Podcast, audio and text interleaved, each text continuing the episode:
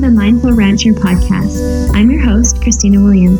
This is a podcast where I combine the world of agriculture and the ideas of life coaching.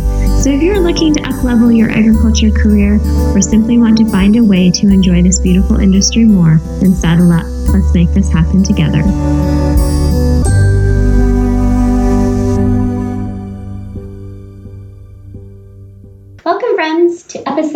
24. Thanks for joining me today. So, today we're going to let things get a little bit messy. Have you ever noticed that when you're in the middle of a mess, like no matter how big or how small the mess is, all you want to do is get out of it? Or if you're ever around people that you evaluate to be a little bit messy, you really want to change them and really want them to be different. But the truth is, people are messy. I'm messy, and likely you're a bit messy too. I often say everyone's a mess. Just everyone's a total mess. So now what? What do we do when everybody's a mess? Do we evaluate the mess? Do we compare messes to see whose mess is worse? Do we be mad at the mess and tell the mess we shouldn't have a mess? Do we try to hide the mess or pretend that we're not a mess at all? Do we point out someone else's mess? Have you ever tried just loving the mess? I don't think loving the mess is a strategy we try very often. Most of the time, we spend our time trying to hide the mess, change the mess. But really, what would happen if you learned to love the mess? I find hiding or changing the mess usually doesn't serve us very well. The mess just doesn't stay hidden or it doesn't change as fast as we would like it to. And we get incredibly tired pretending or trying to keep all the mess under control. And it just becomes so exhausting. But what if we could really love each other and love ourselves through all the messiness of being a human? I really think this is unconditional love. It's like, I'm a mess and I love me. You're a mess and I love you too. Now, it doesn't mean we don't reach for goals or we work on improving ourselves or our lives, but we do it from a place of love and acceptance and wonder instead of from a place of desperation and hate. So we would no longer have to change, but we would be figuring out how to change. We would no longer say that we couldn't stand the way things are, but we would be curious about how we can have them be different. We would no longer hate ourselves or others, but we would get to love ourselves and others. I've often heard the phrase said that love is always an option and love is always the best option. And to be honest, love feels amazing. When we can learn how to feel love more, and view the world in a loving way, we get to enjoy that feeling more. And it feels amazing. So, when we're in different situations, I think a great experiment is to simply stop and ask, How would love approach this situation? How would love do the dishes? How would love feed the barn cats? How would love chase cows, especially that cow that cut back in the corral or dove into the brush? How would love explain the same thing for the fourth time? I think asking those kind of questions can just expand our minds and ourselves into trying something different, into realizing that we don't have to do things in the same way that we've always done them. I think where we often get ourselves into trouble is that we have an expectation that others shouldn't be a mess and that we shouldn't be a mess. So, first, we can accept that we're all a bit messy we do some things wonderful and some things awful.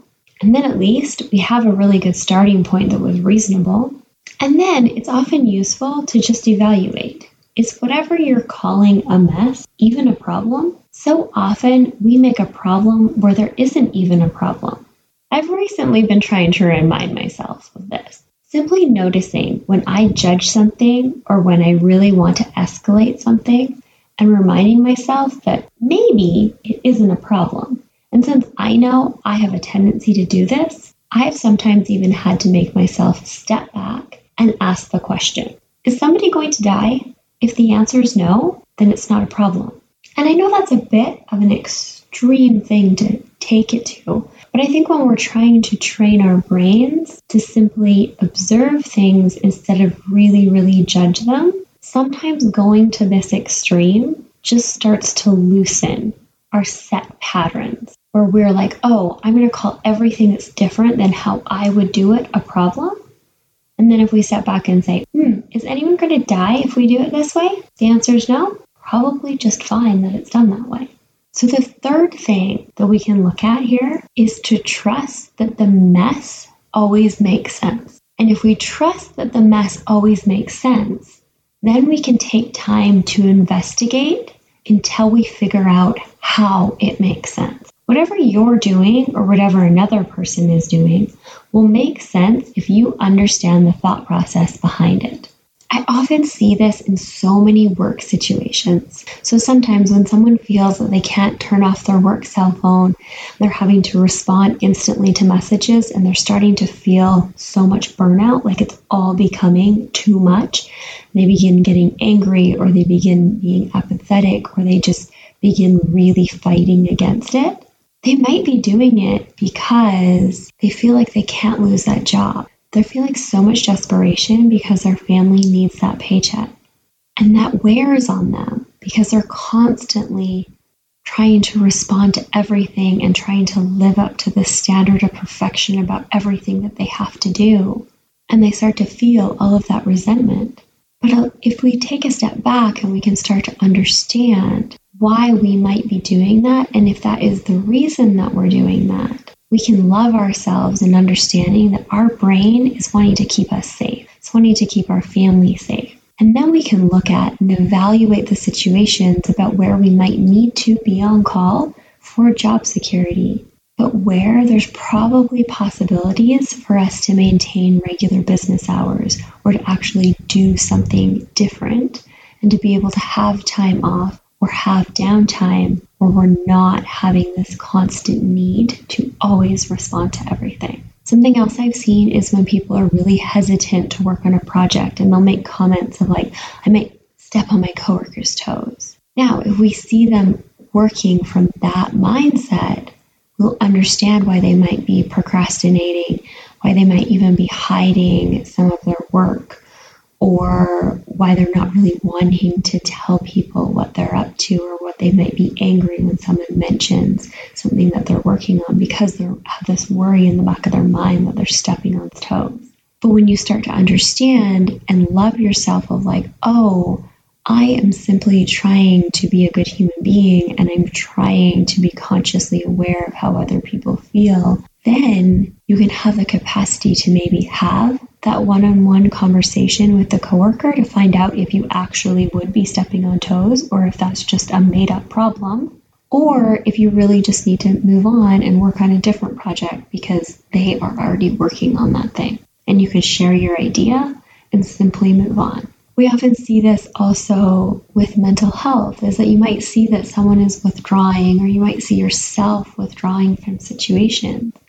And if we understand the stress that maybe that person is facing, then we begin to understand why their behavior makes sense and we can love them and work to support them of simply sometimes asking them, hey, is there anything I can do for you? Is there anything that you need or a little bit of stress that I can take off your plate? We can also look at ourselves and say, okay, is there something else I can hand off to somebody else? And what conditions in that handoff do I need to make? Do I hand off all responsibility? Do I hand off maybe just the work part of it and then it needs to come into me to be checked? Like there's lots of options, but when we'll take the time to love ourselves and other people through the struggles that they're having, through sometimes the different, what we would typically call bad behaviors, we can begin to understand them and probably provide way more support to them through what they're doing. When we can really learn how to love the mess we'll have the ability to allow others and ourselves to work through whatever reality they're facing at that time.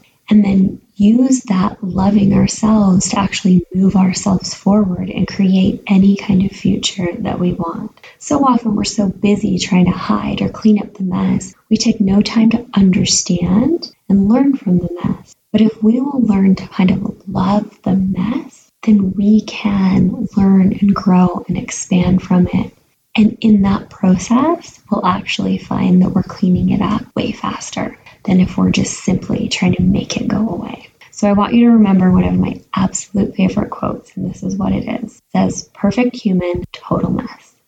We're all in that together. We are all perfect humans and all a total mess sometimes. It'll be fun. Have a wonderful week.